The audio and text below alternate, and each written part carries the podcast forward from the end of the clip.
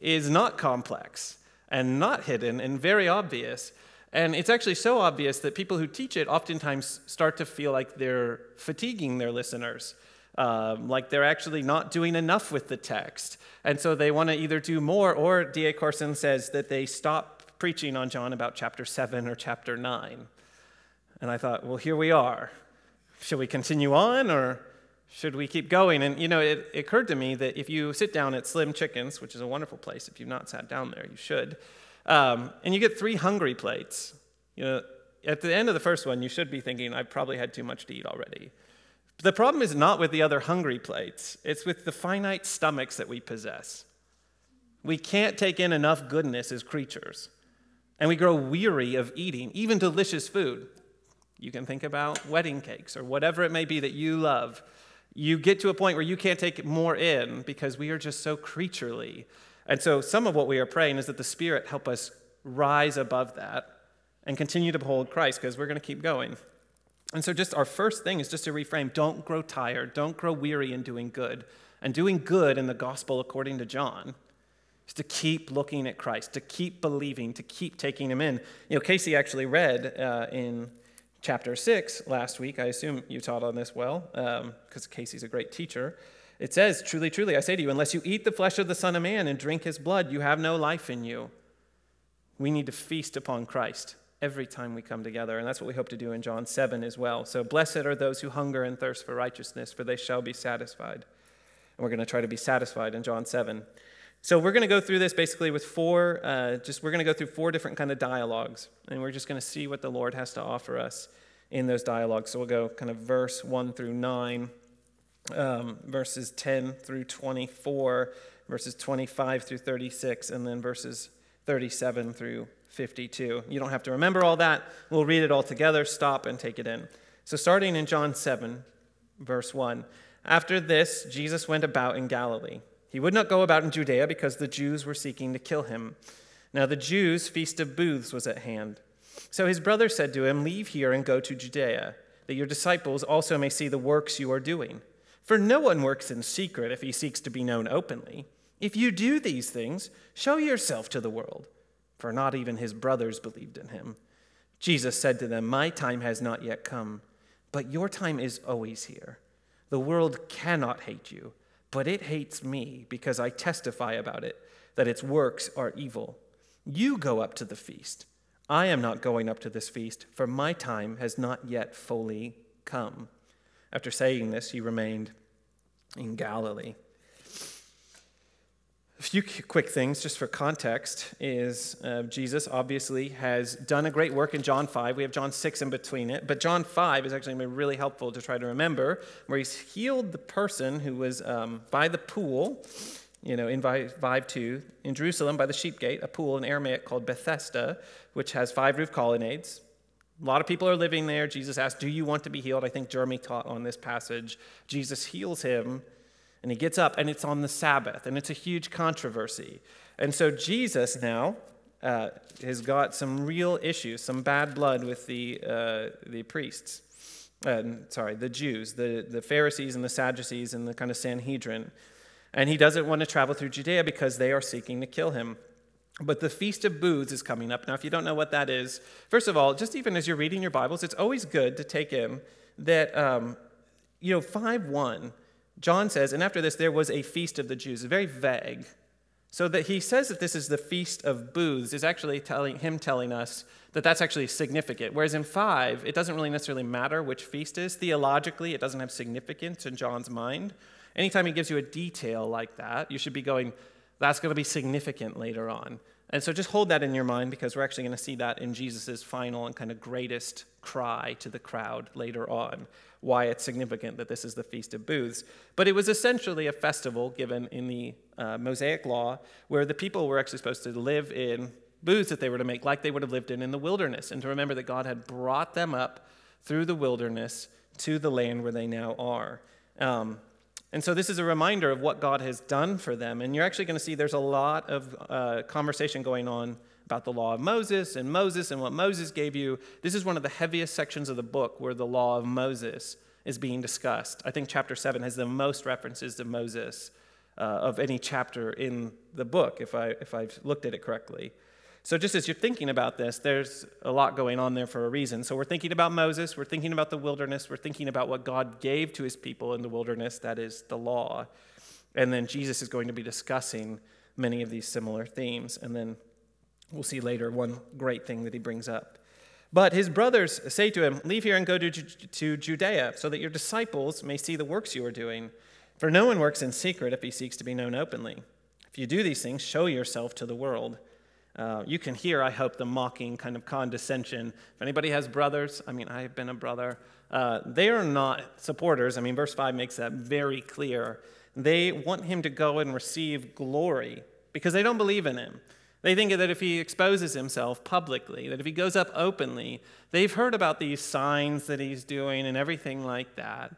But if he's legit, then he should go up to the Feast of Booths. Now, part of that is because the Old Covenant, um, the Feast of Booths was one of the three times everybody was mandated to go up to Jerusalem. So this is, uh, you know, one of your best times to get in front of as many eyeballs as possible within the Jewish calendar. You're not going to have many better shots to like kind of make your name and stake your reputation uh, than this event. So they're saying, hey, it's the Feast of Booths. You got a lot of eyeballs. Go show them what you can do if you're really able to do these works. And Jesus just has a scathing reply for them. Verse 6 My time has not yet come. Your time is always here. What's interesting about this, verse 6, this would have, I think, hit his brothers rather hard, is that Jesus actually uses, in the original, it's two different words for the word time, but by doing um, two different words for the word time, he makes distinct that they're living in almost a different sense of time than Jesus himself is.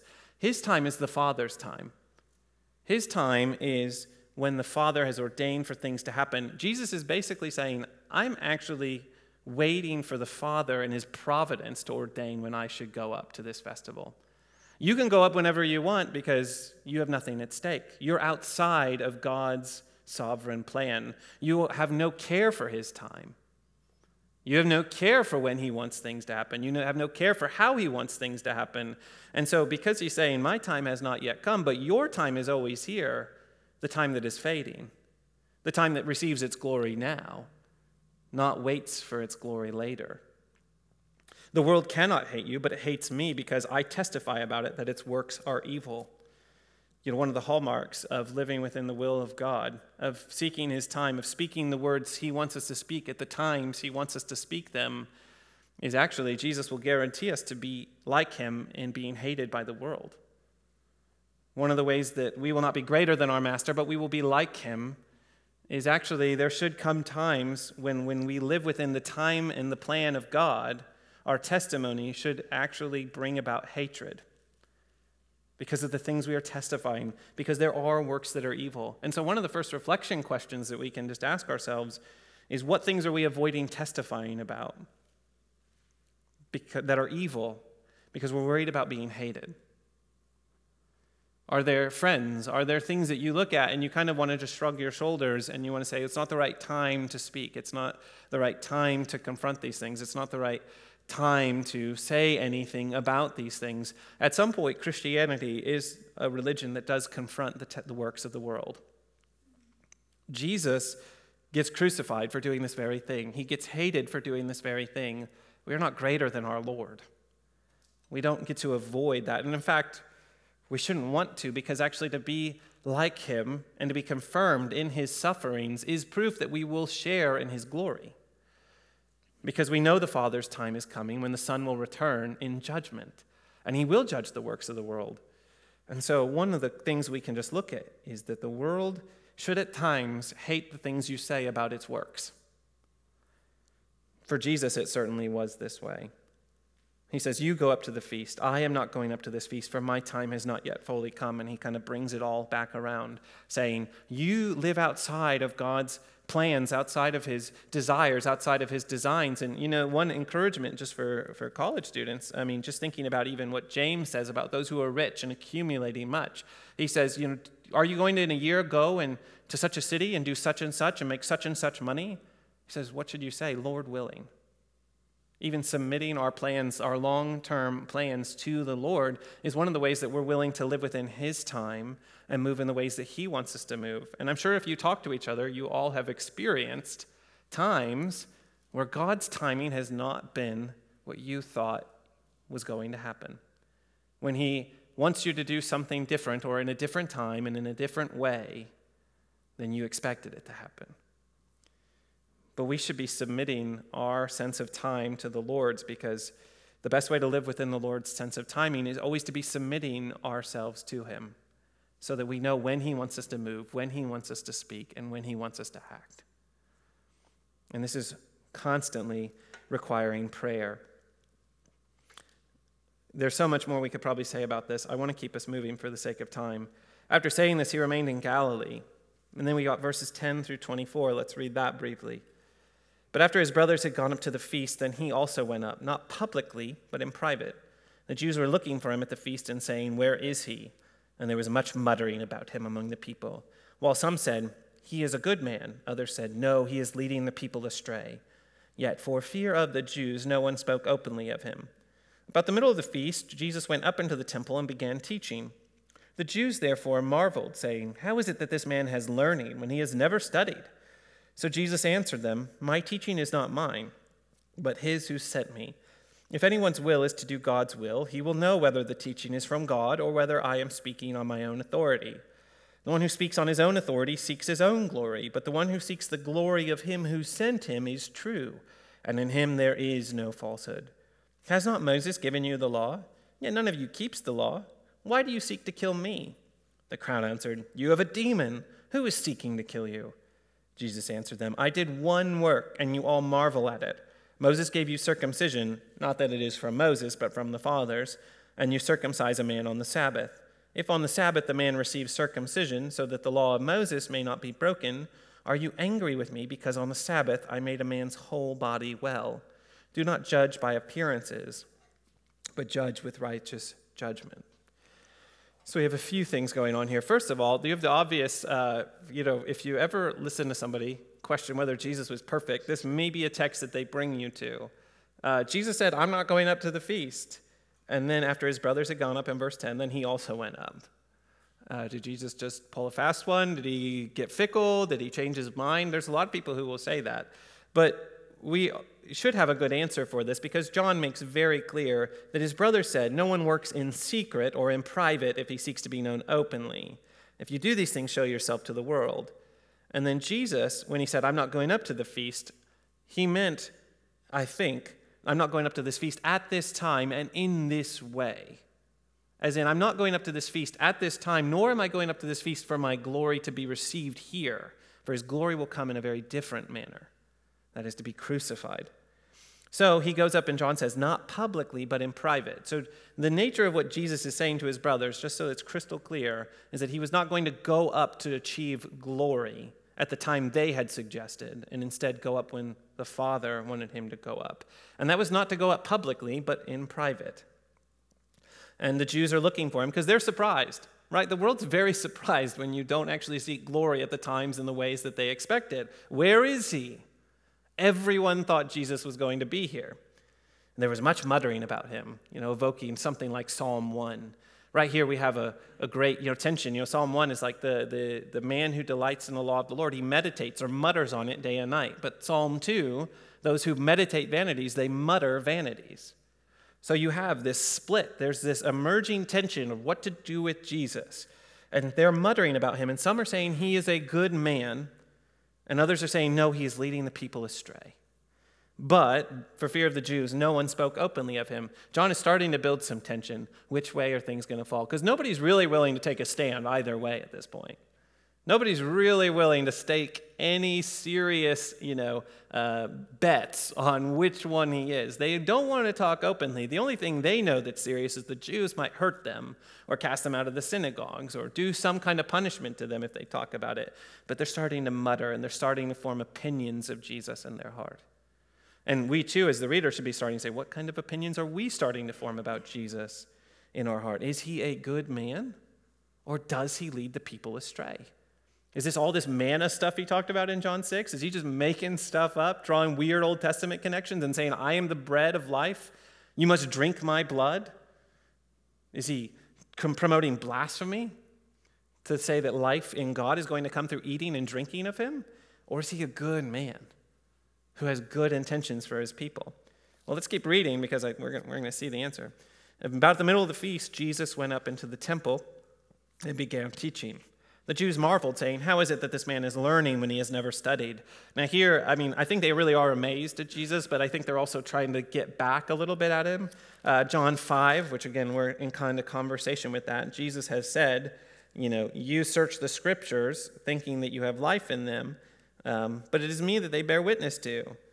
And, you know, in some of these uh, areas where he's talking about that, he's even calling the words of Moses uh, in verse 46, 546, for if you believe Moses, you would believe me, for he wrote of me. But if you do not believe his writings, that word for writings is the same word here as uh, of learning, right? It's letters, is really like a way we could translate it that makes sense. Uh, how is it this man has studied letters when he's never studied at all? He's never studied under the rabbis, at least you know, and here you have the letters of Moses. And so they're really trying to start excluding Jesus from any kind of um, really good opinions of the law of Moses. How is this man, how, how is it that he knows the letters of Moses when he's never even, has he ever studied letters? He's from Galilee. What could he know? Has he even read all of Moses? Well, Jesus is going to show them whether he's read it or not in just a little bit. But Jesus has an important saying before he gets to the specific question of the law of Moses. Jesus answered them, My teaching is not mine, but his who sent me. If anyone's will is to do God's will, he will know whether the teaching is from God or whether I am speaking on my own authority. There's two quick things here. One, just as you're reading through John in verse 16, something really important is there's basically three modes that Jesus is going to speak about himself in the Gospel of John. And your job as a reader, anytime you read John, is to figure out which of the three ways is Jesus referencing himself. There is one way in which he is referencing himself as equal with God. I tell you truly, you know, Abraham saw my day and rejoiced. I am, right? He's just equivocating himself with God. He's speaking, as Augustine might say, in the form of God. Then there's other times where he's going to speak in the form of a servant, in the form of a man, saying things like, I do not know the day or the hour. Or he may say, you know, not my will be done, but your will be done. Speaking very much as a man to his God, relating properly to him, right? And that's kind of the form of the man or the form of the servant. But this is a third way in which Jesus actually takes us into Trinitarian territory. And he is actually here now speaking, not, like, you can't actually just choose one or the other, just in his divinity or just in his humanity.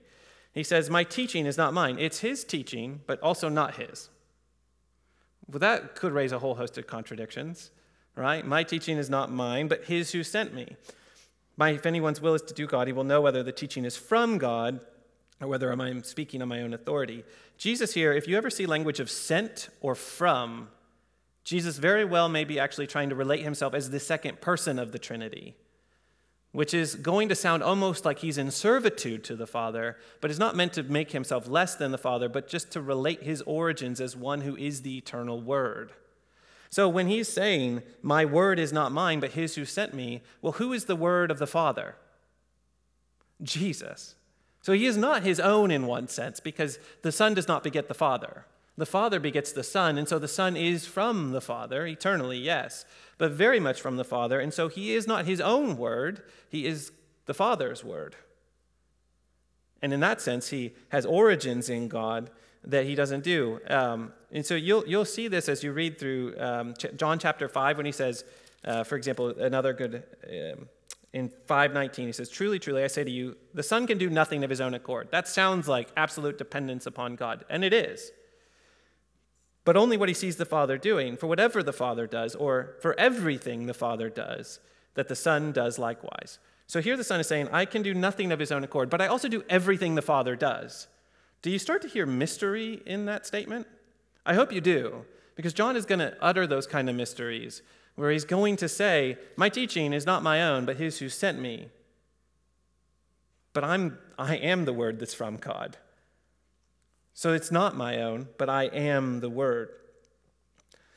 And so, as you're reading through again, just pay attention. John 14, we'll have another famous example of this. But as you're reading, just really try to think when Jesus is speaking. That's one of your largest tasks and one of the biggest hurdles to misreading the Gospel of John, is not knowing the different ways in which Jesus speaks of himself. So, again, speaking of himself in only his humanity, or speaking according to his human nature, that might be better said, speaking according to his divine nature, or speaking of himself in his eternal origins and relationship to God the Father. And that's what we have here. My teaching is not mine, but his who sent me. And that helps explain verse 17, because verse 17 is kind of odd. It's almost circular. If anyone's will is to do God's will, he will know whether the teaching is from God. Wow, I mean, doesn't that feel like just a get out of jail free card? Okay, I mean, if you want to do God's will, all of a sudden you'll know whether this is God's will. But actually, I think that there's a very important point and we should think about this in our own evangelism. And as we call people to Christ, this is extremely important. And I actually think the NIV, just in case anybody ever makes fun of the NIV, stop. Uh, it's not the nearly inspired version or anything you've ever heard. It has the best translation. Um, it actually says, if anyone starts to do God's will, he will know whether the teaching is from God or whether I'm speaking on my own authority. There is a really important reality in the Christian life that we learn the fruit and the truthfulness and the, the, the, authenticity of God's word as we actually give ourselves to God. You know, there's the song Trust and Obey, you know, for we never can prove the delights of his word until all on the altar we lay. We never can prove the delights of his word until all on the altar we lay. Your God is not something to be poked and prodded and examined safely from a distance to try to figure out is this really legit? God won't give himself to you in that way. Jesus doesn't come to you in that way. He says, Come, follow me, pick up your cross, and know that I am the Lord. And he expects you to start doing it. And so, really, as you're thinking about even in our evangelism, you know, you start need to start distinguishing. Some people are gonna you, you're gonna get into evangelistic conversations, and they're gonna go, well, like, what about what about election? Um, God saves some, and He doesn't save others. And there are some people who are really wrestling with that because of like pastoral reasons or ministerial reasons, like somebody they're thinking about particularly that died. Now, okay, this is not a good time to just be like, we, I don't care about what you're talking about. That's a time to minister to that person and love them. And then you can point them to great answers. The scriptures are full of answers that help somebody like that. John 11, you can say, Jesus is the resurrection and the life. He actually cried over the tomb of his loved one. He hates death more than anyone hates death. He was outraged to see death killing his friends. Jesus hates that your friends die. Jesus hates that your family dies. Jesus hates death. Do you see how if that's somebody's object, if that's somebody's resistance to, to God, like their hearts can start to warm towards Christ because he actually provides solutions to the enemy of death that people hate and they experience and they are fighting against. And in that way, Jesus is very good. But if somebody's sitting there and they're just like, well, what about all these hypothetical situations? And they keep throwing things at you, it's okay to just tell them, you need to repent. You need to hear Christ's word to you that he calls you to follow him, for there is no other way. He is the way and the truth and the life, and no one comes to the Father except through him. You know, some people are trying to contemplate things that they can't even contemplate, and they've really taken Christ seriously. And so, when you're seeing somebody who's just poking and prodding at God, and you get the sense they're not serious. This is just intellectually defending themselves. See through it. As believers, see through it. And start actually calling them to come and do the Lord's will. Come and tell them, God says, taste and see that I am good. Not poke and prod, not sit back and wonder. Eat my flesh, drink my blood, see if I am not as good as I tell you I am. We have the same problem in our own hearts, right? Like, how many times do we sit there and we wonder whether God will really be good in the circumstances we feel like He's calling us to? And the moment we actually just give ourselves to Him and we follow Him and we trust Him, He is always there for us. I trust many of you are here in this room because that is your experience that God has not let you down, that He's held you up, carried you through, because He's a kind God. He's a patient God. He's a wonderfully abundant God. And when you've given your, your life to Him, when you have given yourself to His will, I trust that you have not been disappointed. And you have found that He really does have what He offers you. We need to keep moving, but that's just something we should be thinking about in our own lives and as we minister the gospel to other people. And then there's just a note on teaching. The one who speaks on his own authority seeks his own glory, but the one who seeks the glory of him who sent him is true, and in him there is no falsehood. You know, just a note to anybody who aspires to be teachers, I won't belabor this point. If you ever want to teach in the church, make sure the teaching you have is not your own. Don't depend on creativity to teach. You know, uh, the scriptures actually say honor your father and your mother, which is obviously mostly a biological command. There is a sense, though, in which when we come into the family of God, we have God as our father who gives us the scriptures, and we have the church as our mother. And she has been led by the Holy Spirit throughout all the ages and has faithfully taught many excellent things from the scriptures.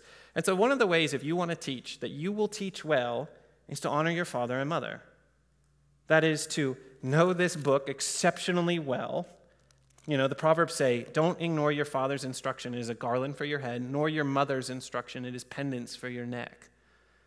Make sure you have the garland on your head. Make sure you know this supremely well. And then also be in dialogue well with the church that has come before you. There are many fine pendants you can place around your neck that will aid you, that will comfort you, that will make you feel very grounded and very confident in your teaching and to try to teach without having any sense of historical awareness of how Christianity has answered or dialogued about the scriptures um, will feel like you're just ending up on an island, trying to make up things as you go.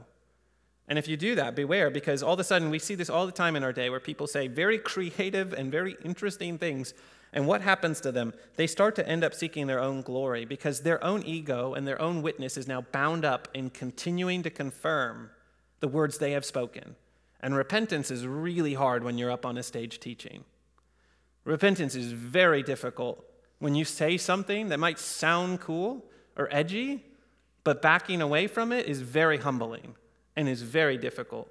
So, again, just if you're teaching, take verse 18 to heart and just make that a verse you meditate on.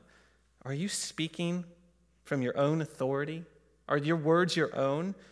Or are you seeking the glory of Him who sent you, that is Jesus Christ, who has taught us and helped us by the Holy Spirit to know Him? Then Jesus says, Has not Moses given you the law? Yet none of you keep the law. Why do you seek to kill me?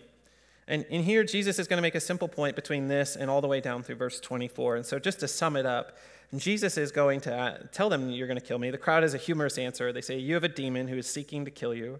Right? But then, verse 25, is this not the man whom they seek to kill? Right? They know there's a plot for Jesus, yet they don't even believe it when Jesus says people are trying to kill him, which just tells you again people are fine if somebody else is part of a plot, but if you ever indict them of being part of the sinful conspiracy themselves, uh, all of a sudden they're like, you have a demon. just, wow, what, a, what an escalated response. Um, but Jesus is telling them, Moses gave you the law. You don't follow the law, but you don't reject Moses, do you? Why are you trying to kill me? If, if Moses, who you don't even follow, you don't even live up to, why are you worried about that? Why are you trying to kill me and get rid of me? I did one work and you all marvel at it. And here's an example of how um, you know, Moses gave you circumcision and you circumcise a man on the Sabbath. If on the Sabbath a man receives circumcision so that the law of Moses may not be broken, are you angry with me because on the Sabbath I made a man's whole body well? Do not judge by appearances, but judge with right judgment just to sum this up, basically, there is a tension in the law. If somebody's born on the Sabbath prior to circumcision, they're going to, you know, the eighth day, so the way the Jews would have counted the first day that they were born would count also as a day. And so then seven days from then would also then be another Sabbath, so that a male who was born on the Sabbath would then be circumcised on the Sabbath. But circumcision was thought as a perfection of the body in Jewish thought. It was when the body was brought into covenant inclusion. And so it was not a, a uh, marring of the body, but it was a perfection of it. And Jesus here is saying, if you guys have a caveat where somehow you can do this work on the Sabbath, even though the law of Moses says don't work on the Sabbath, are you judging me that I made a whole man well? A greater act of restoration than even what Moses offers in circumcision? And he says, Do not judge by appearances, but judge with right judgment. So then, coming through in 25, people start to respond to this. It's a very convincing argument. And you know how you can tell Jesus has a good argument? They start asking weird questions. uh, is this not whom they seek to kill? And here he is speaking openly, and they say nothing to it. So then they're going to come up with a number of things that maybe can explain who this man is, that Jesus is. Can it be that the authorities really know that this is Christ? But then they get into all this, but we know where this man comes from. And again, when you think from origins, really, we know where Jesus is from. He's from the Father, ultimately. And the problem in John is that nobody can really see where he's from. They get lost in all the human details of everything and fail to see the Son and his glory. Where is he from? Right. And, you know, anyway, we could talk about. Never mind. We're going to keep moving. I had, like, just so many Cotton Eye Joe quotes come through my mind just there, but we're, we're not going to get lost there. Um, it's wonderful. Uh, no, no. Well, they're a techno pop band from like Sweden, right, called the Rednex. And they like make this song that probably comes from spiritual songs sung in like slavery, and they make it popular, and then they have to apologize to a bunch of rednecks over it. It's just that and the Great Squirrel War of 1812, two of the greatest moments in, in American history. Um, you can look it up. Seriously, the state of California declared war on ground squirrels in 1812, called them the little allies of the Kaiser, and you know, papers had them in pickelhaubes and everything like that. Just great stuff. All right, I got that out of the way. Let's keep going. So they're asking where he's from, and Jesus says, You know me, and you know where I come from. Again, that's why I was singing Cotton Eye Joe. Um, but I have not come of my own accord. He who sent me is true, and him you do not know. I know him, for I come from him, and he sent me. Again, Jesus is laying the groundwork of saying, I am the way and the truth and the life. No one comes to the Father except through me. Because you're trying to figure out, is this man really from the Father? And he's saying, well, how do you even know if he's from the Father without actually knowing me first? That's like skipping all the way around. It's like playing, uh, you know, hops, uh, hopscotch or whatever the, the game is. I just butchered that name, didn't I? What's it called? Hopscotch. Oh, is it? Great. I caught it right. Wonderful. It's like doing that and then like halfway through just like getting off and walking to the end and just pretending that that's a legit way to play the game. And it's not. So they were starting to seek to arrest him. This is another solution. You can ask questions about Christ as a defense to acknowledging who he is. You could just seek to arrest him, and we should be careful of how our own hearts seek to arrest Christ and stop his ministry to us. Don't let your hearts seize Christ and arrest him and arrest the momentum he gathers within you, but continue to press in. But then we get this interesting comment a glimmer of hope, yet many of the people believed in him. They said, When the Christ appears, will he do more signs than this man has done? You know, I mean, believing just upon the signs isn't necessarily going to be the culmination of John's gospel, but it's a start. It's good that beholding the signs and the authority and the power of Christ will when the Christ comes, will he do more than this man has done? And we, with 2,000 years, can sit there and say the same thing. Can you think of someone besides Christ who has done more than this man has done? Can you think of anyone who has reorganized the world and revolutionized the world more than this man has done? So even if you're sitting here actually wondering, is this the Christ? Do you if you don't know who Jesus is, consider the signs. Consider his fruit. Consider his work even in the church today and how he fails to be put to death. How he stays risen and alive and works that out in his people and ask yourself if he's not the Christ, who would be? What would you expect of that person? Christ has done so much. Will, they, will someone else do more than he? I don't think so. But the Pharisees, they hear the crowd muttering in verse 32. Again, that muttering word, clearly invoking the Psalms. They're going the wrong way. The chief priests and the Pharisees sent officers to arrest him. Why do the kings of the earth gather together and the rulers gather against Yahweh and his anointed. And you're going to see this in Acts 2. If you're ever wondering, is this legit? Is this really what happens when uh, people are being arrested? They quote Psalm 2 because that's exactly what they think is happening. Momentum is happening. The Christ has come. Salvation has come down for our sake and for us. And they're trying to stop it. Why do they resist Yahweh and his anointed? Jesus says, I will be with you a little longer, and then I'm going to him who sent me. You will seek me and you will not find me. Where I am, you cannot come. Haunting words. And again, notice in 35, the Jews, they don't get it. They're asking all the wrong questions. Where does this man go that we will not find him? Does he intend to go to dispersion among the Greeks and teach the Greeks? What does he mean by saying, You will seek me and you will not find me? And where I am, you cannot come. Notice, too, as you pay attention, Jesus is going to later tell his disciples, You cannot come where I am yet in the, the discourse with his disciples in John 13 and 17. But here, he is talking to people who are resisting him. And he's saying, Where I am going, you will not be able to come. And that is a word that we should all take seriously, lest we too fall into resisting Christ and not being able to follow where he is gone. As we trace him through the book of John, we will see him go up in glory. And if we resist him, we will not follow him in that glory, and we will not share in his life. So don't resist him.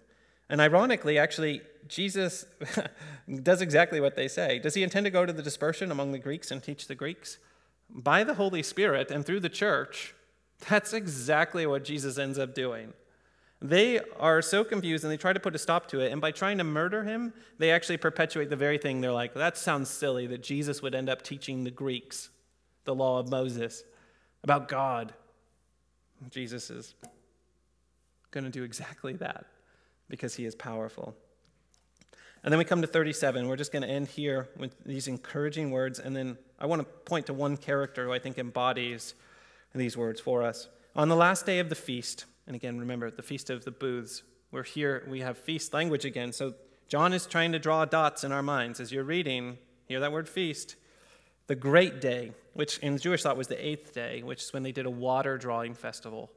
That was their ritual, was to draw water. I think even probably thinking about something like numbers and the water coming from the rock and thinking about how the Lord sustained them in the wilderness.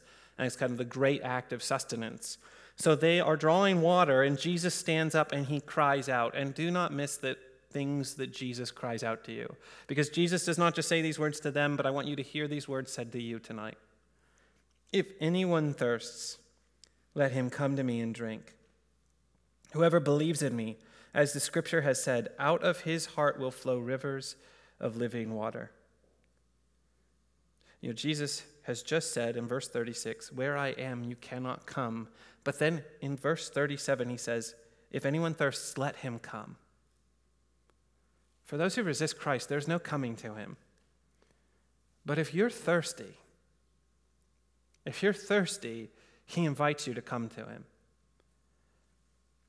I don't know what it is that maybe you thirst for. In my own life, like one example of something I can thirst for is um, I just, I ache for friendships.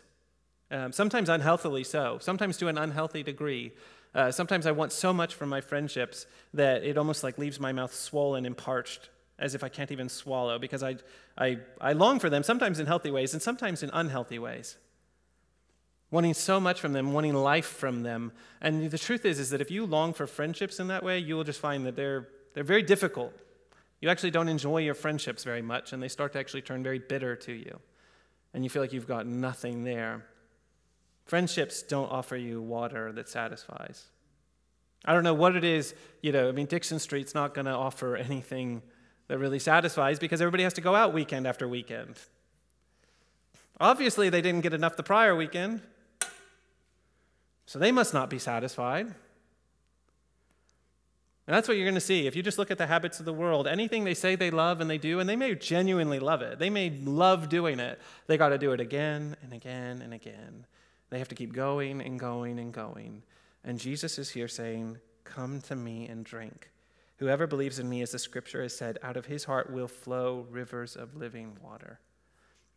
He said this about the Spirit, whom those who believed in him were to receive, for as yet the Spirit had not been given. Jesus would love to pour out the Spirit into your hearts in a hope that does not disappoint you if you come to Him and say, I'm thirsty, I am longing for someone who can satisfy me. Jesus can and will and does and has repeatedly throughout all the ages that He has reigned satisfied everyone who's ever come to Him and asked Him to satisfy them. And if you have not tasted that satisfaction, please do so do so. Do not resist him. Don't ask the wrong questions. Don't get lost on is he from Galilee or is he from Bethlehem or is he from. He's from God. and he is God. And he is the Word made flesh. He is the light that the darkness has not known, or has known, but has not overcome. The grave swallowed him up. And then three days later, he came out, and light has never shone brighter than that moment. Life has never been more abundant than Jesus tenderly gardening at the end of the book. Just I love that he has time to just take care of plants that may have been shaken by the earthquake because he's just got so much life that he can take care of even plants moments after his resurrection. Can he not take care of you who are worth much more? He can. And he will. And I have one encouragement before I go. there's a lot of questions down there, but I want us to just focus on verse 50 and 51. Nicodemus, who had gone to him before, and who was one of them, said to them, Does our law judge a man without first giving him a hearing and learning what he does? They reply very distastefully, but here's what I want you to get from Nicodemus tonight. He's the only one in this chapter willing to say anything remotely good about Jesus. Other people are afraid of the Jews. And here Nicodemus is on the Sanhedrin, as close as you get to the fire. And he's actually willing to start saying, Are we judging him prematurely? And here's the glorious news of the Christian life. And I just, I want you to marvel at God's patience. Nicodemus is a wonderful character in the whole Gospel of John. He comes to Jesus in absolute darkness in John 3. Doesn't know anything. Jesus is like, Are you a teacher of Israel and you don't know this? Just he comes as a babe. He has no knowledge of God. Here, though, Nicodemus is starting to take a turn. He's starting, and it's not much. and this is the encouraging part it's not much, but he's willing to start saying a good word for Jesus Christ. Are we judging him prematurely? Does our law judge somebody before we've heard him out? Are we not actually resisting him before we even know what he's doing? By the end of the book, John, Nicodemus is at the tomb of Jesus tending to one who is dead. That would make Nicodemus unclean. Nicodemus goes from John 3, in the darkness, totally lost, to here, kind of starting to do something marking progression, and at the end, willing to be associated with Jesus in all of his unclean death. And Nicodemus, I trust, is a brother in the faith, and we will meet him and we will revel in his story. And why is this good news for you? Because it means that our progression in the faith can actually be slow too. It's really encouraging to read about people like Nicodemus. I, I just think we should soak it in that the Lord is so patient with someone like Nicodemus. You know, John 3, it can sound like he's so harsh to him. You fool, like, don't you even know anything? Are you a teacher of Israel? But Jesus isn't there to condemn him. Jesus isn't there to be done with him. Jesus is there asking the right kind of questions and probing into his heart so that over the course now this is 18 months after that conversation just for a time frame. It took 18 months for nicodemus to get the courage to just ask like are we doing something improper with the law about this man? Because he may be better than we realize. That took a year and a half. Are you frustrated in your own sanctification? Don't be. God works in patience in your life. And I just hope that's an encouraging note that if you come and you feel like you struggle with imperfections, you struggle that you're not following him as faithfully, look how patient the Lord is with Nicodemus and just trust that he didn't fail Nicodemus. Nicodemus got a sip of that water in John 3. And Jesus said that water would turn into flowing rivers of living water. And over time, it actually did that very thing until Nicodemus had the very life Jesus promised. And so shall we if we persevere. There's a lot more we could say, but we've already been here about 40 minutes. And so I'm going to pray for us, and then if you have any more questions, be happy to, to take them afterwards. Jesus, we are very grateful that you are the one who offers living water to us. We're very grateful that you have made a way where the Holy Spirit can be poured out because you have descended to us, you have died for us, you have been raised for us, and you are ascended. And whatever you ask of the Father, He will send. And so, Lord, when we ask for you to satisfy us and to fill us with the Holy Spirit, that we may be satisfied, you will answer that prayer. So, Lord, we pray that you would pour out your Spirit on anyone who is thirsty here tonight and who comes to you looking for satisfaction. Christ, help us to trust in you and help us to be persevering in our affections to you while you work out our sanctification as we go through this life. We pray this in Christ's name. Amen.